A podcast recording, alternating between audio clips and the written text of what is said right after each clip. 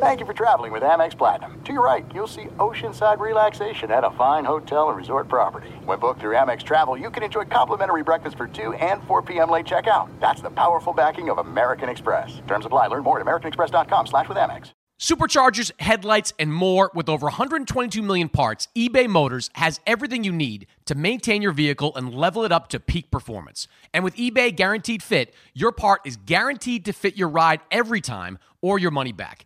Stay on your A game with all the parts you need at the prices you want. It's easy to bring home huge wins. Keep your ride or die alive at ebaymotors.com. Eligible items only, exclusions apply. When you buy Kroger brand products, you feel like you're winning. That's because they offer proven quality at lower than low prices. In fact, we guarantee that you and your family will love how Kroger brand products taste, or you get your money back.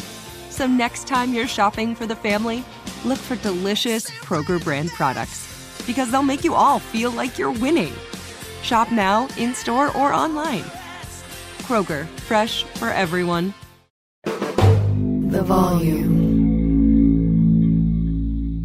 Just a reminder that you can catch me recording this podcast live on AMP. AMP is the new live radio app that lets you call in and chat with me in person while I'm recording. Get the app on Apple's App Store and make sure you follow me at Chris Mannix to get notified when I go live.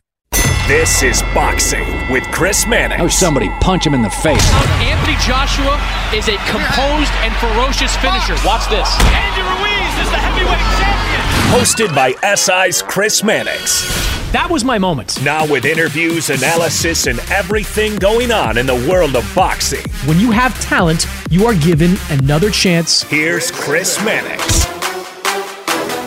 This is Boxing with Chris Mannix, part of the Volume Sports Podcast Network, and we are coming off a fantastic week in boxing. Last week we talked about the Inoue Fulton fight that happened on Tuesday. On Saturday, we got another epic. Terence Crawford knocks out Errol Spence in the ninth round, established himself as the number one guy in the 147 pound division and probably the number one guy in all of boxing. We'll talk about that later in the show as well. On this show, we discuss all things Spence Crawford, Jake Donovan, BoxingScene.com. He joins me. Jamel Herring, former 130 pound champion, former stablemate of Terence Crawford, former Olympic teammate of Errol Spence. We talk about everything that happened in the fight from Crawford's performance to what Errol Spence should do next. Says he wants a rematch, but should he want a rematch?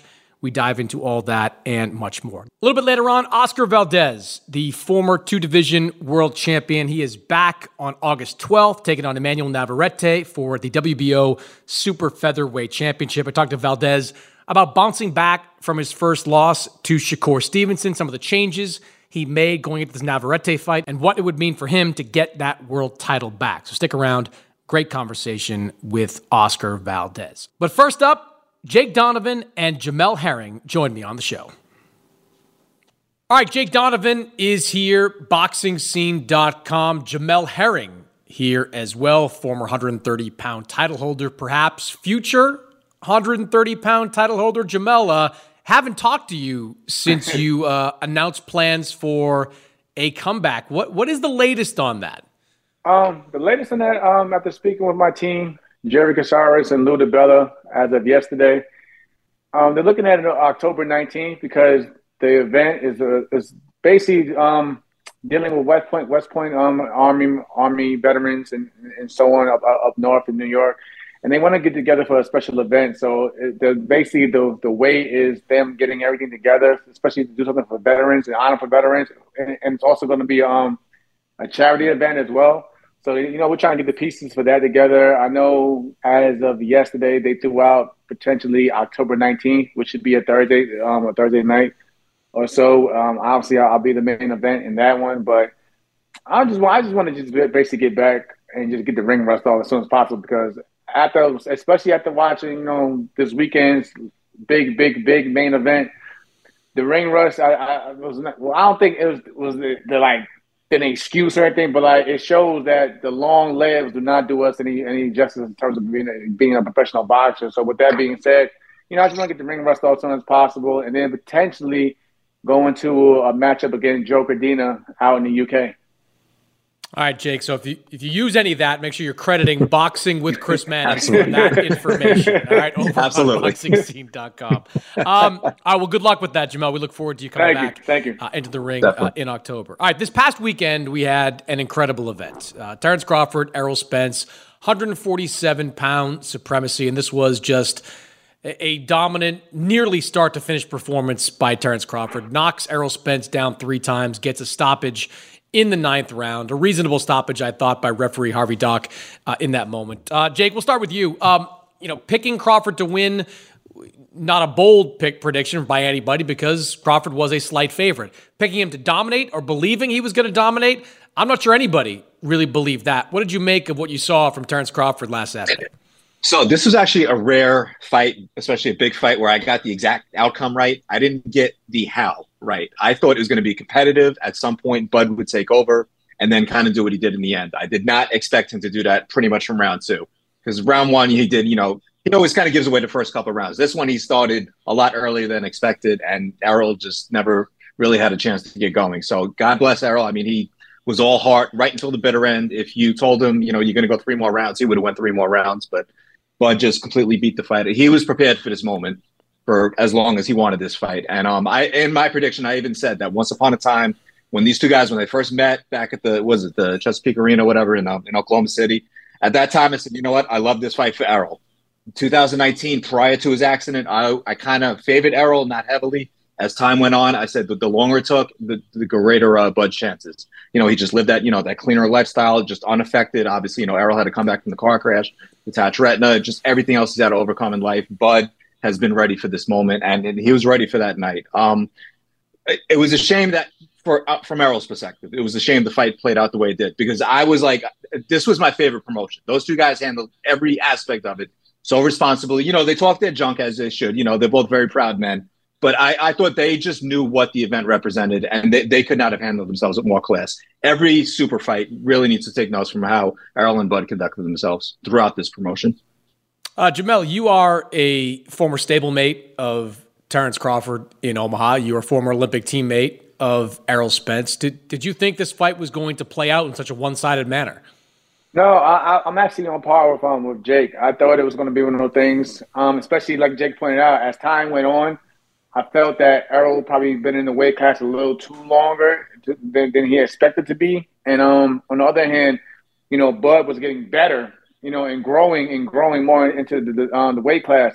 I thought I thought if anything, because we all know Bud could be a slow starter. I thought it, he would take over from maybe round four and five and up, and then a stoppage would come at round eleven. But I, again, like Jake pointed out, I didn't think from round two onward that he would be not not not not just not a competitive nature, but it, it was just one sided domination from from there on out. I mean, the um the jab that put down EJ in, in the second round. Um, EJ, you know, Errol coming in with a big shot, but still getting put down with off the counter from from Bud Crawford. Um, twice and twice, I believe, in the seventh round or so, and then after that, I took the eighth round off, but still won it. And then the ninth round, we've seen what happened. You know, Jamel, Jake mentioned something about the lifestyle that Bud Crawford leads, and Yeah. people bring this up a lot. The, the clean life, you know, just living, eating, drinking, boxing, not having the vices that some other fighters had, uh, including Errol Spence, who, who look, we, we've seen him. He works hard, he plays hard. Like that's Right. that's the lifestyle Yeah. he's chosen. Uh, you know, how much do you think that factored into it, specifically when it comes to Bud and the fact that he is all about boxing all the time?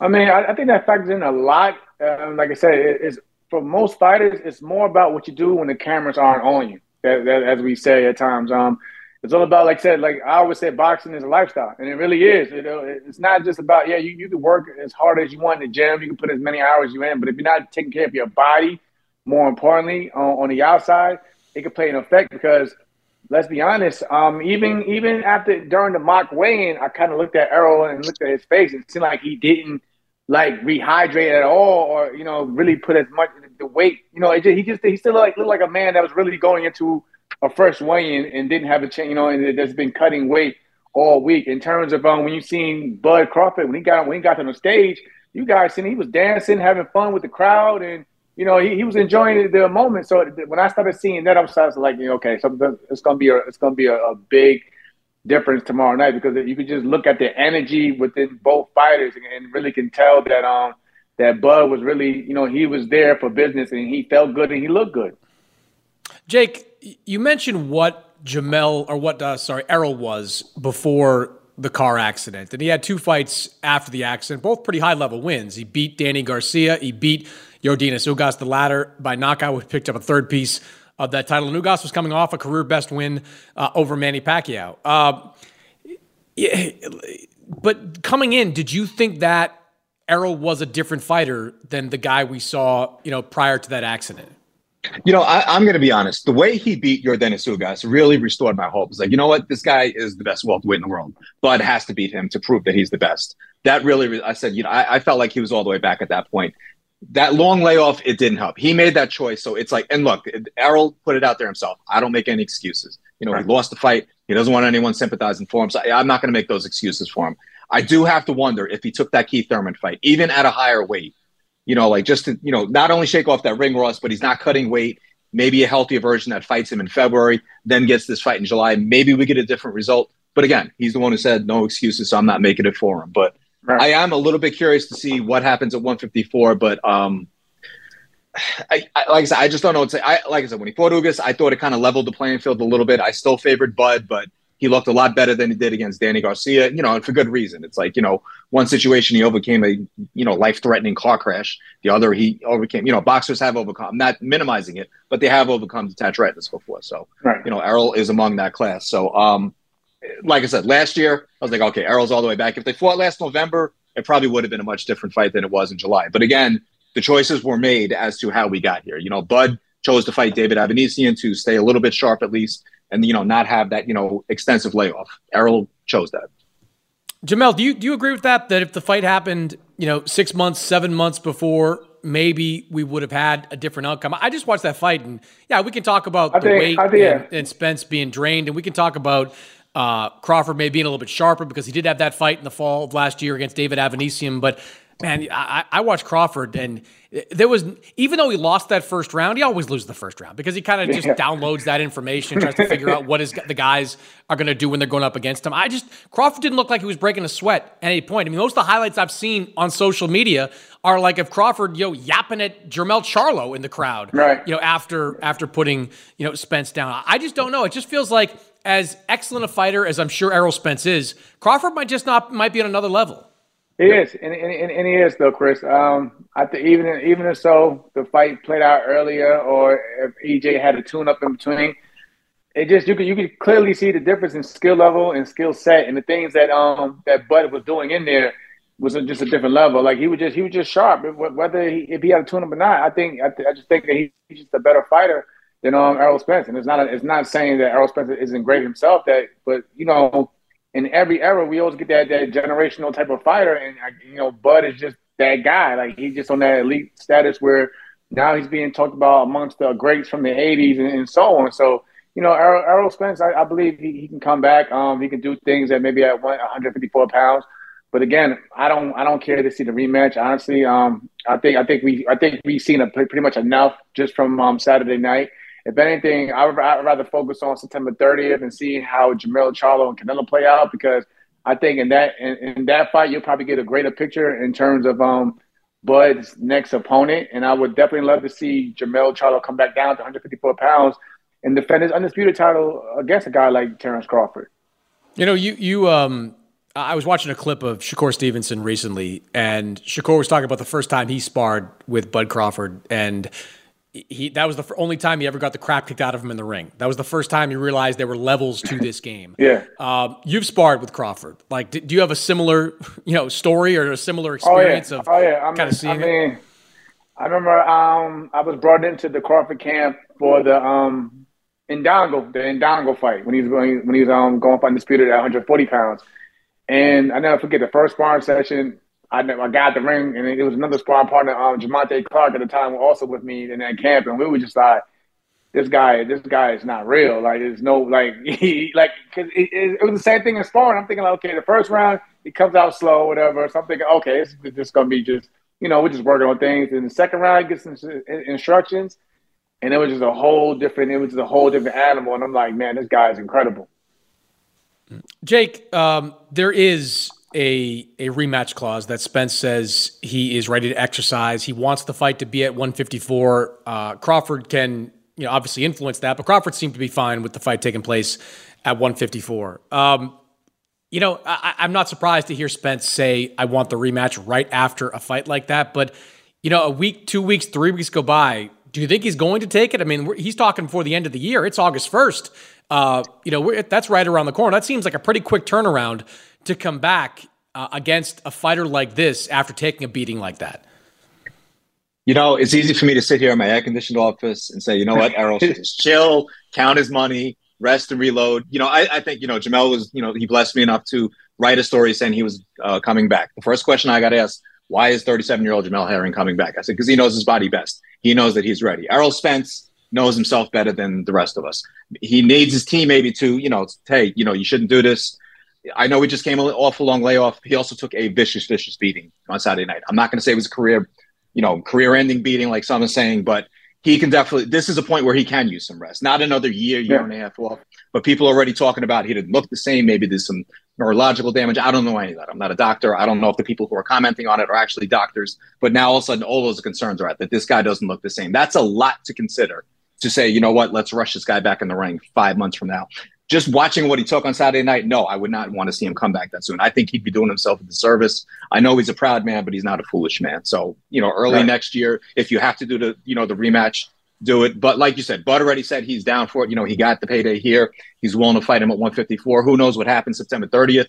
Maybe Jermell gives up a title and they're fighting for a belt at 154. So at that point, maybe it makes sense. I just don't see like for everything they did and all, you know, this fight was, you know, far had far greater, uh, you know, financial ceiling than it did a year ago. I just don't see how you match that coming back November, December, based on what we just saw July 29th.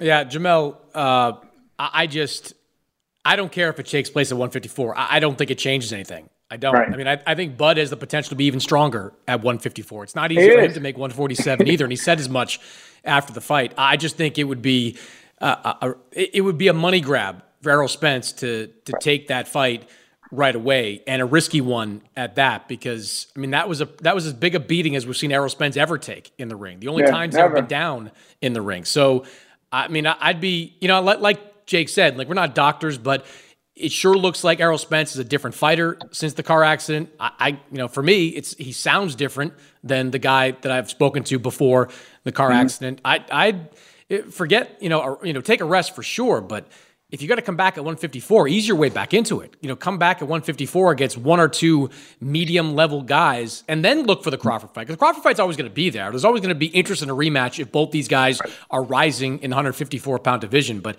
the idea of taking it right away, that that just seems crazy to me. I don't think, and also I don't think anyone's looking at the um. Let's be honest, that the medical suspension that comes after a fight like that, yeah. the way the way he took a beating like that, I don't think I, I just don't think like again for health wise it, it, it's it's good. Like Bud Crawford's not good for your health. Let's be honest, he's just not good for your health. And if Bud has said it thousands of times, like every time I fight a guy, you know they're not the same, and this could be one of those like cases that his words are true. And I just don't like Alex. I, I love Errol. He's a he's a good friend of mine, great guy. But I don't think it's necessary to jump, you know, right back into the fire that quickly. Maybe you know, like, again, take some time off, come back, and and in the new year and potentially get someone else to get you like again get accustomed with the new weight class. But jumping back to a Bud Crawford fight, it doesn't do it doesn't change anything because again, like you guys pointed out, Bud is going to be just as strong, if not stronger, at 154 pounds anyway. Jake, it's been a long time since I've seen a fighter like do what Crawford did, where he knocks Spence down and he turns to Jermell Charlo in the crowd and says, You're next. Like that in a fight of that level, usually if you can see that in a lower level fight. But when you have, right. you know, arguably the best opponent of your career in front of you, you're turning to his stablemate in the crowd going, I'm coming for you next. I mean, what did you make of that? Yeah, I was going to say earlier in the week, Inoue welcomed Marlon Tapales in the ring, but wasn't even that brazen about he knew he's like, yeah, you know what? Let's do this fight later this year. But he, yeah, it wasn't like the moment he knocked down Stephen Fulton, he said, you know, called him out the way. But Bud, like I said, he knew what he was walking into, really from the moment he got this fight. Moment, you know, Errol finally, as he put it, gave in and you know gave it Bud his last demand. Bud knew, you know, everything he wanted from there on out. And the more Jermell talked, the more he's going to say, "Yep, I want that fight." When the, this fight wasn't going to happen, he was prepared to fight Jermell Charlo. So I, I definitely believe Bud sees that in his future. And like they're stablemates. If Errol can't do it, just let go Jermell. Look, Jermell's fighting Canelo because you know he said you know his brother's not in the place to go fight him. So w- regardless of what happens to him 30, he can go do the same with Bud next year. I always had a theory with Errol that I, this is when I thought they weren't going to fight. That right. one of them, whether Maul, Mel, or Errol, would move up in weight, and then the rest would follow, and that Errol would fight someone like a Bakhram Murtazaliev for you know one of the if, if Jermell would to give up a title. I, I would like to see that and Jermell fight uh, Terence Crawford for next year. That that's the path I would really like to see. Can, can, but again, I, I, I, love add, the fact that Bud, can, you know, Bud wants the absolute best. He doesn't want to go backwards. He doesn't want a vacant belt. He beat the best at 147. Now he wants to go straight to 154, and this will be the fourth division where he'll have beaten the best guy to to win a world championship. I would be willing to bet real money, Jamel, that uh, we'd never see Bud Crawford, Jermell Charlo. In part because I think Canelo's about to end Jermell Charlo. I do. I think. I, I do. I think he's going to end him. Like I, I think. I hope he does it. Please, Canelo, please don't. I'm just saying. Uh, like I think he's going to finish him off. Like, look, Jermell Charlo was you know life and death in two fights with Brian Castano. Like, what's he going to do with Canelo Alvarez in front of him? Who Canelo, his demise, I think, has been greatly exaggerated. Right? Like, he's not the same guy he was three years ago, but he is still a top five still pound for pound fighter. He's still Canelo, right. and jumping up two weight classes to fight a guy who is unquestionably the top dog at 168 that's not going to go well for Jermell Charlo. And Jermell this or last week, he's like, I'll come back down. Roy Jones did it. That's not the best example, right? No, Roy no, Jones no, did it and then failed at it. Roy Jones went from heavyweight to light heavyweight. And, and, and it was a disaster. One. Got knocked out by Antonio Tarver. Like that's why are you using that as an example? I don't know. I, would love to see. Don't and, and we know it won't be Don't forget Big Glenn Johnson. Big Glenn Johnson. I love Glenn Johnson. It just it did, the point is it didn't work out for yeah, for Roy did. Jones, and I don't think it's going to work out for Jermell Charlo. I think it's going to be a rough night for Jermell Charlo in the ring against Canelo Alvarez, and maybe he comes back down, but it's probably only going to be to like to 160 because he's not going to come back as the undisputed champion because we know the second that first bell rings.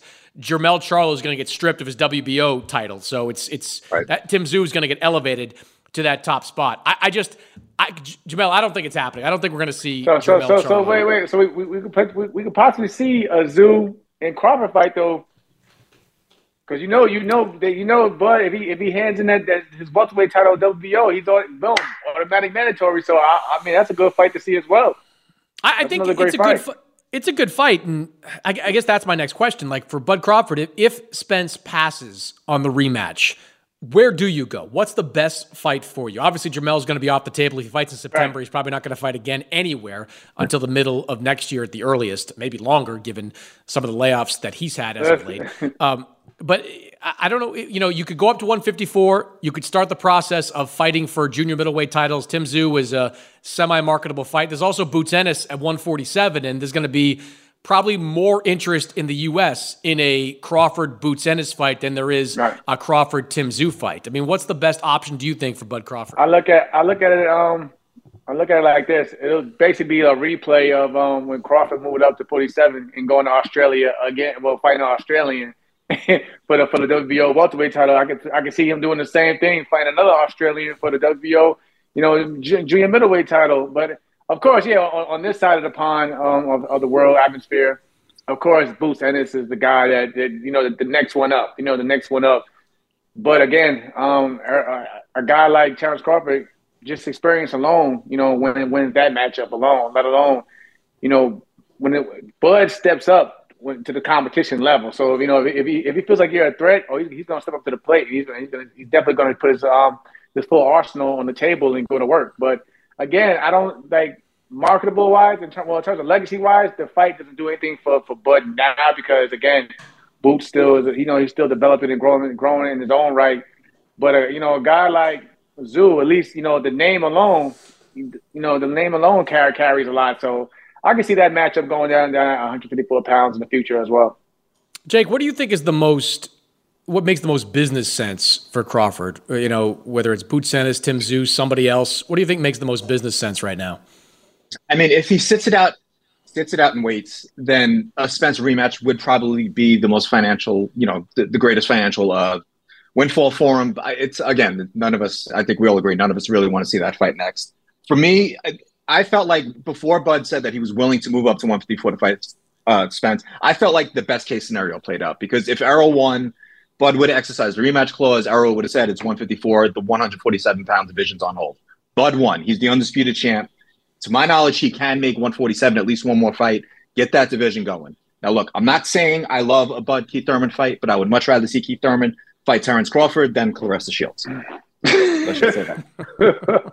but at the same time, Keith Thurman is now a guy who has fought once since the pandemic. Yeah, He like these guys. Last it's the same thing over and over, right? Montes Stanionis had waited out Virgil Ortiz. He hasn't fought since last April. So obviously I want to see him get back in the ring. Bud has good options at 147. I don't know if any of them are blockbuster events. He becomes the guy that elevates them more so than you know those Right. guys raising his um his Q uh, rating. Anyway, but obviously the Boots fight is the sexiest of the three.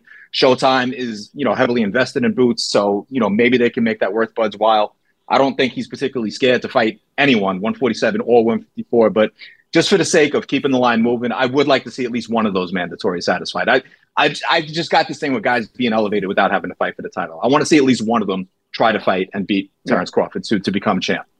There was somebody put out a tweet um, where Keith Thurman spent the week calling out fighters, and the only one to call him out was Claressa Shields. Like Brian Blake. That, that, that, That's how successful uh, Keith Thurman was with his his calls. He's become like a WWE character. He's using himself Yeah, in third Keith, person. yeah.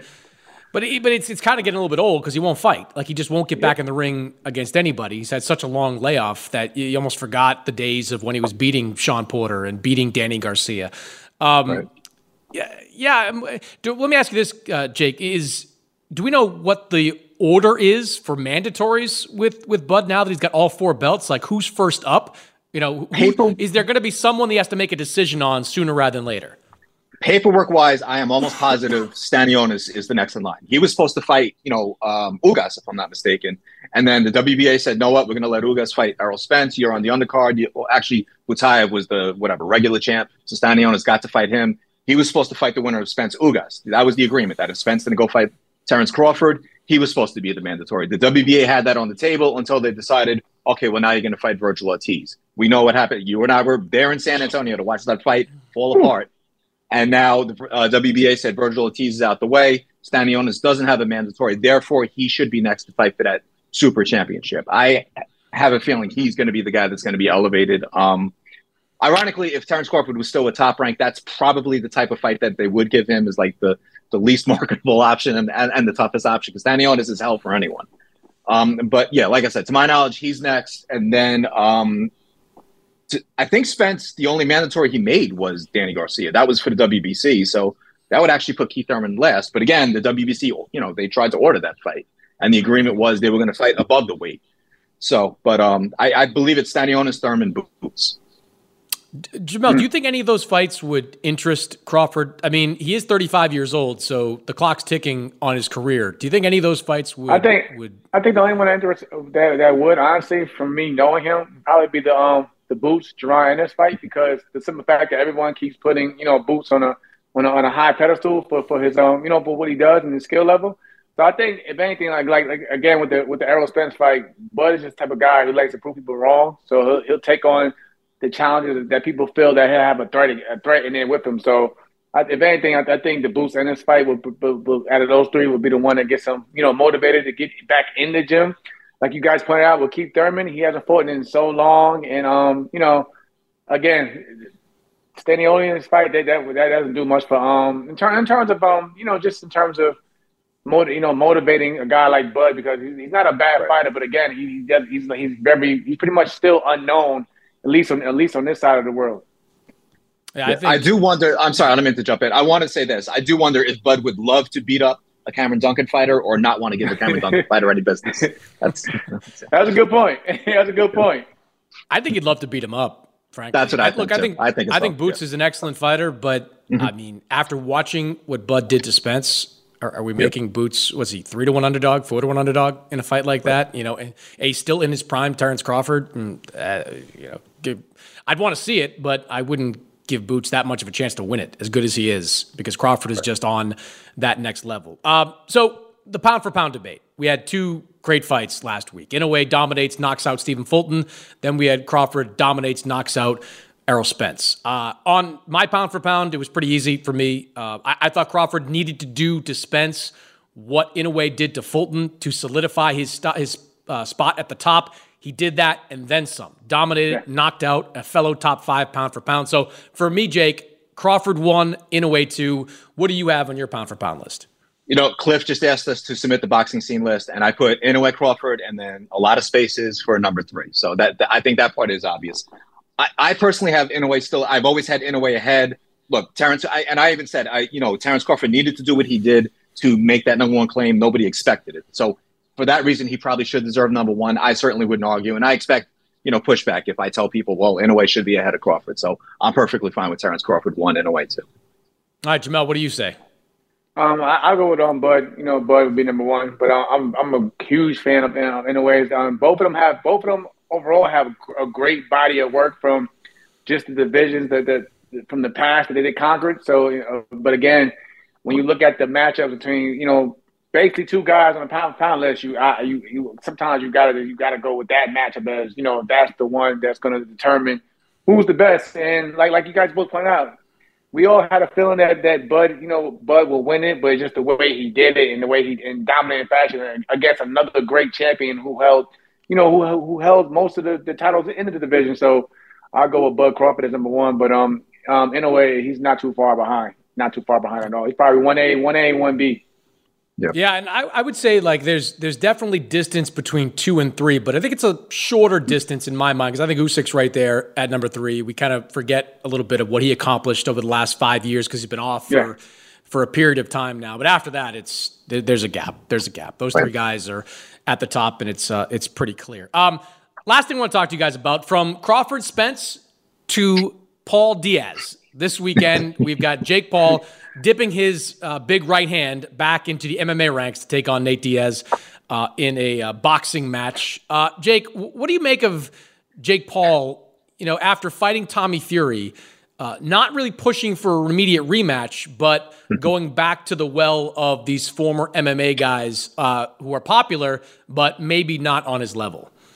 You know, um, I can't remember who brought this up, and I, I hate it because I do like to give people that credit. But I, people, it seems like Jake Paul, like his marketability kind of dipped a little bit because he was trying too hard to prove that he is a real boxer. He puts in the work. Everyone that trains with him says mm-hmm. his work ethic is off the chart. He doesn't have to prove himself to anyone. So I, I'm perfectly fine with him going right back into this world. I hope it somehow ends with him in KSI. I, I mean, I personally don't care if the fight ever happens, but if he's going to stay in this world, that seems like the natural course of uh, progression. I'm perfectly fine with him taking this fight. It's not going to really prove anything. I mean, Nate Diaz, I, you know, when you talk to him, it's like, how is this guy licensed? You know, but I guess it's just how it I, I, I don't know what to expect, but you know, look, this is the fight that MMA, uh, you know, I guess to a lesser degree, boxing always wanted. So I'm fine with it. I'm not sure I'm fine with it after you know you know, people could complain all they want about the $85 price tag. That fight warranted, you know, that was a super fight that warranted premium. It just feels weird paying 55 bucks for the fight this weekend after watching, you know, an event like that. But you know, here we are. So um, I, with Jake Paul, the thing I appreciate too. Look, I'm very friendly with Amanda Serrano in her camp. My wife is actually friendly with Amanda Serrano, so you know, I'm happy to see her. You know, continue to get her shine. Shadasia Green is on the card. She's going to make her case for wanting to fight Savannah Marshall. So those are the things I'm getting out of the show. That you know, Jake Paul is kind of bringing everyone else along for the ride. So I, I think it should be fun. Those guys will, you know, anything you expect to go right or wrong during you know fight week probably will happen Wednesday, Thursday. So that's oh, yeah. that's what you get out of Jake Paul. That puts him right back in his wheelhouse. It's it, yeah, wheelhouse. Jamel is the right word. I mean, this is exactly where Jake Paul needs to be. Uh, I'll give him credit for jumping up and fighting Tommy Fury, who's not, you know, Tommy Fury's not winning any world titles either in his career, but he's much more of a quote unquote boxer than boxer. Jake Paul is. And it was right. a reasonably close fight, a, a, a, the right outcome of that fight, but a reasonably close fight. But this is kind of exactly where Jake Paul needs to be as the antagonist against these former UFC guys, these MMA fighters. Uh, yeah. I mean, Nate Diaz, incredibly successful UFC career. I give him almost no chance to win this fight. No chance whatsoever. I mean, Nate Diaz is a guy that I think he campaigned, what, like 155, 160, that kind of range. He's going to fight Jake Paul at like 185. He's going to come up 30 pounds in a sport he's never, yeah. you know, He's never been in before. I mean, you know, Andre Ward is out there, you know, backstopping him a little bit, you know, giving him some credit as a boxer because of their time sparring together. But say what you want about Jake. he's got power. He's got a big right hand. And at some point during this fight, fourth, fifth, sixth round, he's going to land that big right hand. And we've seen, you know, I've watched some Nate Diaz fights in the past. When he gets hit by these right hands, he goes down. A lot of times he gets back up, but when he gets hit by a power puncher like Jake Paul, even a rudimentary one, uh, I think he's going to have a lot of problems in this fight. I think Jake Paul is going to win this fight by some kind of violent knockout. No, I, I, I agree with you guys both again, but I'm gonna go for like what Jake was saying. I'm more I'm more um you know more respectful towards Jake in terms of what he what he's doing for the real fighters on the card. Like you know he's giving he's giving fighters like Amanda Serrano their, their biggest paydays, if you may say so, and things like that. So you know I credit to, I credit to him for at least giving back to to the um the real ones of the sport of boxing, but. I'm with, I'm, with you though, Chris. I, I, I don't really care for the main event. Don't care the um the buy buy the event. Honestly, especially after coming off a weekend like we did just now. And again, yeah, it's probably going to end up with another um hot, a Jake Paul highlight knockout in some way. Somebody probably falling on their face. Yeah, uh, look, I like Amanda Serrano getting back into the ring. I'm not so sure about Amanda Serrano, Heather Hardy though. I don't. I was at that first fight, and if that fight yeah. had gone in the first round, two minutes and five seconds, uh, Heather Hardy yeah. would have been knocked out. That that fight was was over. She's a little bit older. She's been a lot more inactive than Amanda Serrano. Shadasia Green is someone I am interested in seeing because I think she's yes. the first. She's probably the first real threat at 160 or 168 to Claressa Shields, and that's what we're looking for. We're looking for. Uh, you know, real opponents for Claressa. So if she win this fight, you know, maybe she gets uh, shot the winner of Claressa against Savannah Marshall uh, part two. But it's uh, it's going to be interesting. I just, you know, Jake, when it comes to Jake Paul, like.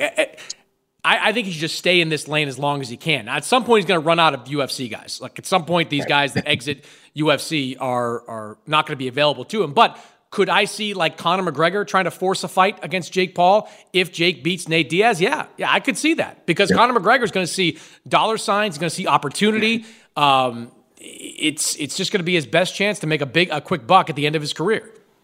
Yeah, no, that's the perfect example too because Jake he knows his audience. His audience is it's the UFC crowd that wants to see these guys. One of them finally try to pick him off. I don't think any of them are. Tyron Woodley I guess he kind of came close. I thought Jake Paul, you know, deserved to win the first fight. I thought too much was made of that decision, but you know, he smoked him in the rematch. You know, that that one right yeah. hand just ended the fight. So, and he's going to do that to the rest of the crowd, and especially as Conor McGregor gets older, is out of the ring. You know, whatever drug testing you want to bring in or whatever. I know that's a big thing with him trying to come back to the UFC. So that's yeah, that that would be a huge, you know, uh, pot of gold at the end of that rainbow if we don't get KSI. I'm sure that's a much more lucrative fight. So I, I could definitely see Jake Paul going that route. I, I really can't. I don't follow UFC enough. I don't know who else would be relevant enough. I could think of other names. None of those guys are even at that weight. So yeah, he is he is getting uh, close to the end. But he also said he's the guy that said he wants to get to what ten and well, I guess now ten and one. 11 and 1 and then he wants to whatever play football play basketball do all these other things so you know maybe there is a finish line for him and it is coming up in the next year or two oh these are the people buying Jake Paul against Nate Diaz are the UFC fans. Like it's not so much the boxing fans that are buying it. It's UFC fans who, even after watching him beat up on Ben Askren, knock out Tyron Woodley, beat Anderson Silva, they still believe. The same ones that believe Conor McGregor was going to beat Floyd, they still believe. And Nate Diaz is still wildly popular amongst UFC fans. And they're going to be the ones that are buying, plunking down that cash, filling up American Airlines Center. It's going to be an event. Like it's it's going to be a good scene, you know, down in Dallas this weekend. Maybe not as great or as electric as Crawford Spence, but you know, I, I, wouldn't be surprised if they sold out down there, you know, come fight night. And uh, it, it, it's going to be a crowd. Uh, and, and yeah, KSI is probably the next guy on that hit list. If KSI can find a way to beat Tommy Fury, and who knows, who knows how that one's going to go when that happens in a couple of months. But if that if that goes that way, uh, yeah, I can see Jake Paul KSI, which is like a family affair now because Logan's partners with KSI, and it's all right. just some weird. It's going to be a social media extravaganza, uh, that's for sure. So I've officially got Jake Paul by knockout in that fight. I think it happens midway through the fight for Jake Paul.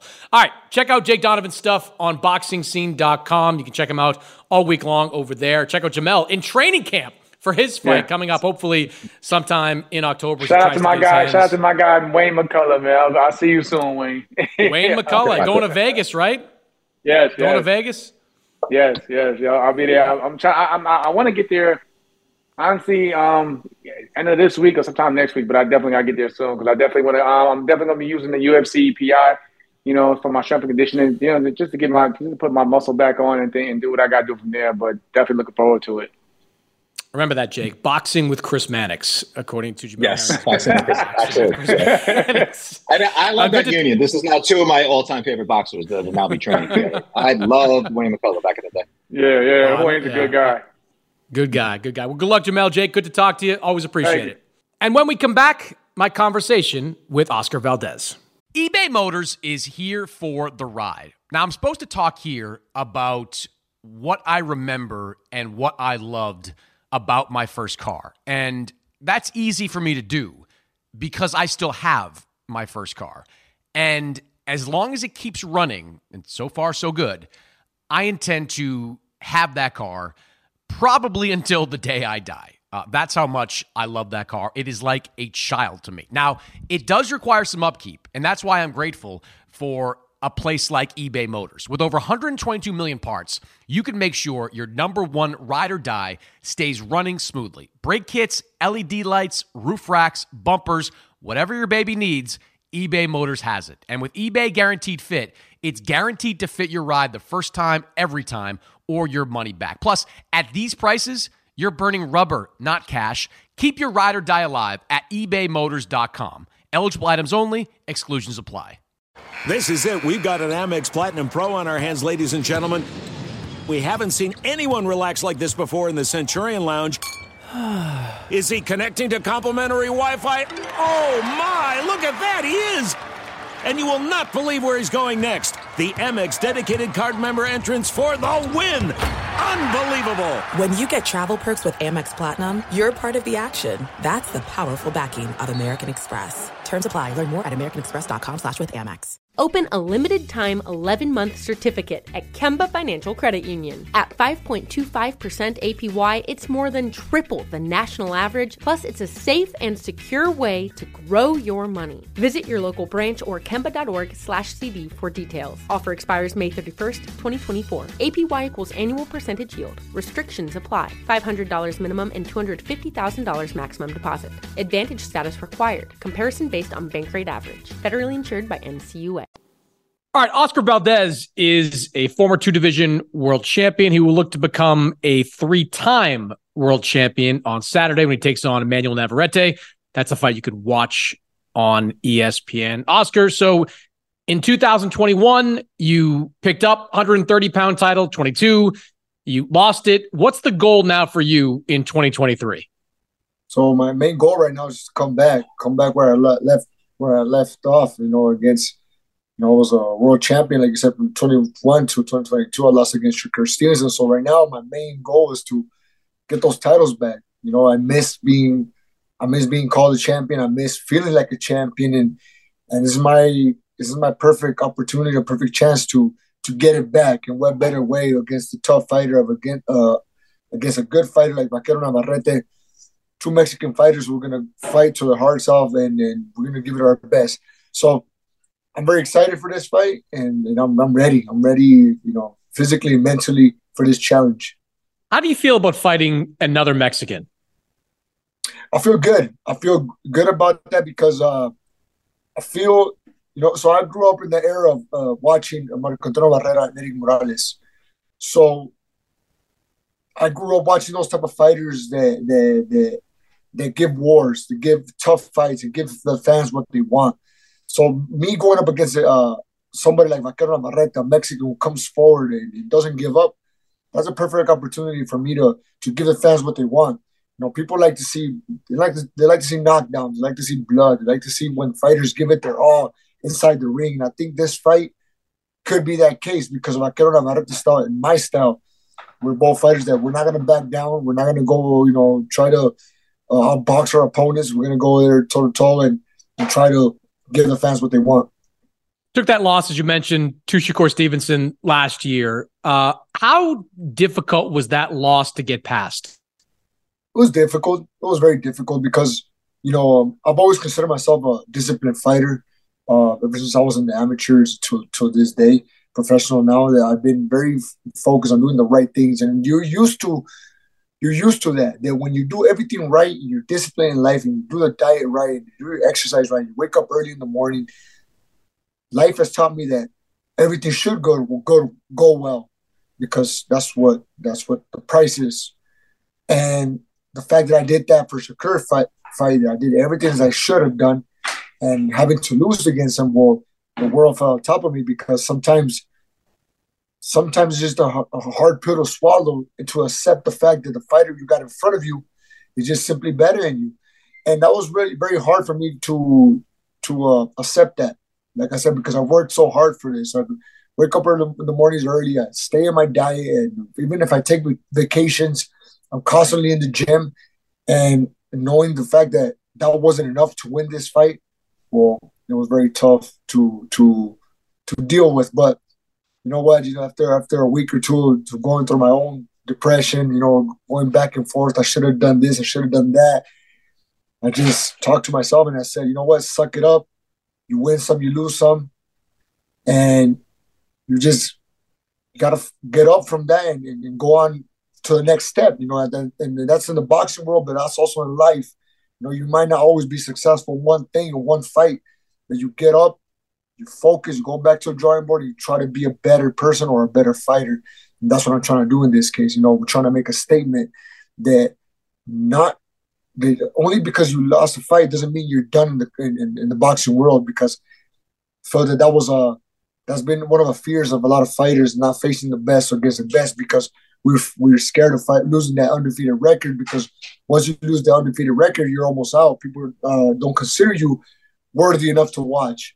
So I want to make that statement that not just because you, you have a loss in your career doesn't mean you can't do great things in boxing. Now, the biggest star in the world is your stablemate, Canelo Alvarez, who can speak to that. You know, a couple losses on his resume hasn't diminished his uh, his popularity one bit. That's for sure. Um, it, it, on Shakur, there's a lot of people that think he's almost unbeatable at in these lower weight classes. Having shared the ring with him, uh, would you agree with that? Well, I have this. I, I, I personally think that no fighter out there is unbeatable. You know, every fighter out there is beatable and I would include that to the great, you know, Floyd Mayweather. You know, a lot of people thought he lost against uh, Jose Luis Castillo. So it just shows that every fighter out there is beatable. But me beating the ring with someone like Shakur Stevenson, I can honestly say is going to be very difficult to beat that guy because he's very, he's um, his skills wise is just good and he's got great defense. His defense on point. He's got a good ring IQ. And I can only talk from my experience that trying to land those shots against him is extremely hard. So he's um I just honestly think that he's he's gonna, it's going to be very hard to beat someone like Shakur. So I yeah, I can easily see him becoming someone like like Floyd Mayweather on the on the long run. It all depends on if he stays disciplined and if he stays constantly like he's been doing it so far. So you know um, I do see greatness in him, and but I do see a lot of tough fighters right now. 135. There's a lot of good fighters, you know, especially with the but that guy Tank Davis, you know, Tank mm-hmm. Davis is a monster in that division. You know, it's just including you know Vasily Lomachenko and and uh, Devin Haney, and even the fighters who are not champions, you know, like like Kambosos, you know, they're they're all tough fighters in the 135. So, you know, it's it's a it's a very interesting weight class. But talking from my experience, from me sharing the ring with someone like Shakur Stevenson, I can honestly say that it's going to be very hard to beat someone like him. So you're 32 years old. Um, how do you feel at 32? And have you had to make any kind of adjustments over these last couple of years as you've gotten a little bit older? You know what? I feel great, man. I feel great. You know, when I was a little kid, I used to think that 30 was a you were old already. And I used to hear, you know, I used to look at my dad when he was 30 and I said, man, you're, you're old already. But on the contrary, right now, you know, I feel I feel physically, mentally good. You know, I haven't felt that that you know decline and, and where, where, I feel physically, you know, where my, I feel my speed is there, my agility is there. I spar young fighters at their twenties, or Olympic fighters and fighters twenty fives, and and I'm still in there going, you know, in sparring sessions, and I'm still outworking them, and I'm still beating them to the punch, and that just shows me that, that I'm still there. You know, I, I, can honestly say that I don't feel that I'm, I'm declining yet you know, but I do want to take advantage of, of whatever time I got left because I don't want that time to come anytime soon. I feel the 30s nowadays are not 30 from back in the days. Nowadays, you got doctors, you got you got a nutritionist, you got your strength and conditioning coach. So that helps in longevity in your in your career as a professional athlete. So I do feel physically good. You know, uh, I feel I feel ready, but I know that I'm not getting any younger, so I got to take advantage of any uh, all the time that I got. You know, I don't got no time to waste. I don't got time for no long vacations. I want to continue working hard and doing my best. So I've been reading some strange-ish comments from Navarrete, stuff like I- am not sure I can win this fight. Uh, I'm sure you've been told about this, read about it. Uh, how do you read that? How do you interpret that when you hear, at least publicly, words of doubt from your opponent? Well, it could be a strategy game plan. So I don't really worry about. You know what? I, I mean, I don't listen to my opponents saying. I've never done that. Like listen to the interviews, and I've actually heard this several times now to due to reporters. And it um the only thing that I can I can um it comes to my mind mind is don't believe that. Don't don't let that fool you because it could be a game plan. It could be something that he's trying to you know push to your mind so I can get comfortable and then surprise. So right now, you know, I'm I'm staying focused on what can I can control in my in, in my in my uh, camp. You know, we're doing a great job. Me and Eddie Reynoso, we know my team. Know, my cousin Bubba, we got the doctors. We we got everything. Camp has gone so good, so so well, that I'm just excited to be back. Don't really pay much too much attention to what the odds are or to what Vaquero Navarrete could possibly say because it doesn't. Because I've always heard opponents saying that they're gonna beat me, they're gonna knock me out, they're gonna do this, they're gonna that. And of course, you would expect a fighter to to say that. So if I don't pay attention to what they say right there, why would I pay attention to something that he's saying that he doesn't feel sure of winning? So I'm just focused right now on, on winning the fight. You know, I don't take this fighter nothing lightly. I've never taken any fighter lightly, including my last fight. A lot of people were calling it a tune-up fight for me it was very strange because for me it wasn't a tune-up fight. For me it was just a normal fight that I had to prepare myself because I know the fighter in front of me is going to train very hard to to to beat me. So I wouldn't call it a tune-up fight because I take all fights seriously, and especially this one where I got Vaquero Navarrete, who we've seen before. He gets he does get sent to the camps. You could not knock him down, but you better be damn ready that he's going to get up and come for you since the first round to the twelfth round. So I'm very focused on, on, on the best version of, of uh, Vaquero If something happens, you know, the first round of knockdown, well, that'll be great. You know, I get to go back home with my family, you know, but being more realistically, Vaquero's a tough fighter. He will fight from, from the first round to the 12th round with his heart out. So I got to be focused at every moment with him. Does it feel different being the challenger once again? Yes, yes, but it's not, it only motivates me. It only motivates me because it brings me back to for the first time that I became a world champion in 2016. And we are fighting for the Baker world title at that, that time. But it feels something similar. It feels something similar because I lost my title against Christina. So right now it's like I'm not a champion. So I'm going up against the the the, the, the challenge to, to, get my dream belt. So, you know, it, it feels similar to that. So you know, I'm I'm just I can honestly say right now that I'm enjoying every single moment, every single day in camp, because I know this won't last forever.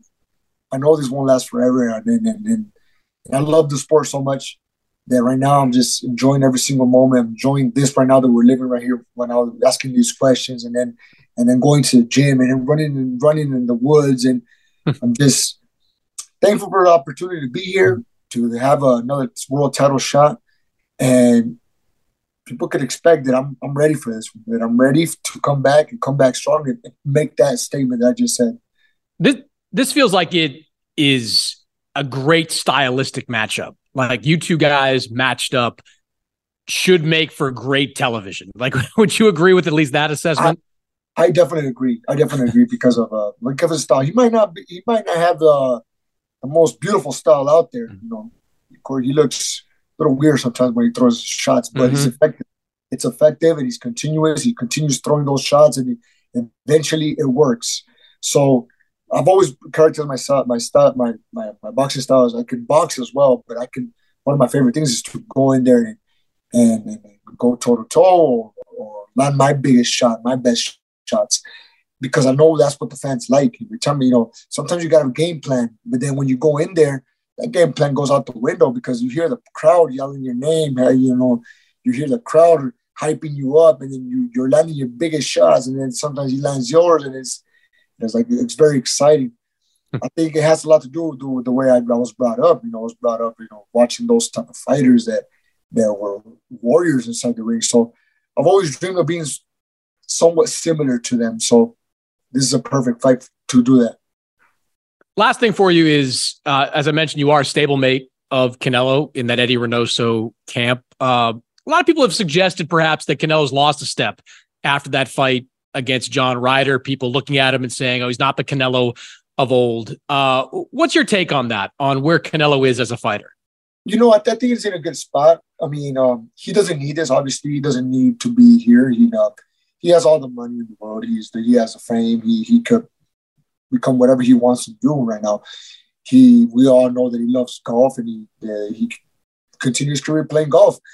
um, I think it's more to that to where he, to where he looked this last fight. I think is the is uh there's more to it than what it looks like. You know, on paper it looks like he wasn't his best fight, but if you look at the details of him of him, um, you know, fighting in Guadalajara, having the pressure of having the having camp in Guadalajara, having everybody constantly bug him every single day, either maybe his his friends or family or media having constantly that he has to he wants to play golf while he's training, having the fact that in the fight he wants to knock out his opponent for the fans that everybody's there to watch him, and all that makes it a perfect combination for him not to look so well because when you're looking for that knockout shot, you're, you're throwing those haymakers, and and people say, oh yeah, he gets tired after the fifth round my take on that fight was that he was just trying to land those big shots for the fans to, to do to enjoy a knockout. So I don't see him declining because I, I constantly see him in the gym. He's he's a very disciplined fighter. He fights, he fought Saturday and Monday, he was back in the gym. And that just shows how disciplined he is. So I don't see him declining yet. You know, I still see him um uh being up there with the elites, of course, he is a face boxing. He is up there. But um, if I could pinpoint something, it would be only that he's so good that he plays golf the same time that, he, that he's training. So if he if, if he maybe slides down a little bit of a golf and focus more on training, you're gonna see you guys are gonna see the same kind of those always. And I've seen that right now. He's um he's he looks very focused and when he wants. He um he he feels he's not done. He, he wants to show the world that he's still the face of boxing, and and I believe him. I believe him because the only reason why is because I see it constantly in the gym, mm-hmm. working out, great sparring sessions. Physically, he looks strong in there. So, you know, I don't see him declining anytime soon. What's your golf game look like? Yeah, I don't, I don't play golf. so especially when I'm in camp, man, my, my camps are very boring. I train and go back to sleep and go back to the training, go back. They're very. But his his lifestyle is just crazy. He mm-hmm. he's constantly doing things, doing things, doing things, playing golf with, with the family, then media, then boxing. So he has a crazy lifestyle. No question, no question. Oscar, good to talk to you, man. Good luck on August 12th. Uh, back of the world title picture. Uh, hope to see you in that in a great fight there, and many more to come, my man. Appreciate, it, brother. Have a good one. That's it for this week's episode. My thanks to Jake Donovan, Jamel Herring, and Oscar Valdez for joining the show. As always, subscribe, rate, review this podcast on Apple Podcast, Spotify, wherever you download podcasts. And I'll see you next week. Open a limited time 11 month certificate at Kemba Financial Credit Union. At 5.25% APY, it's more than triple the national average, plus, it's a safe and secure way to grow your money. Visit your local branch or kemba.org slash CD for details. Offer expires May 31st, 2024. APY equals annual percentage yield. Restrictions apply. $500 minimum and $250,000 maximum deposit. Advantage status required. Comparison based on bank rate average. Federally insured by NCUA.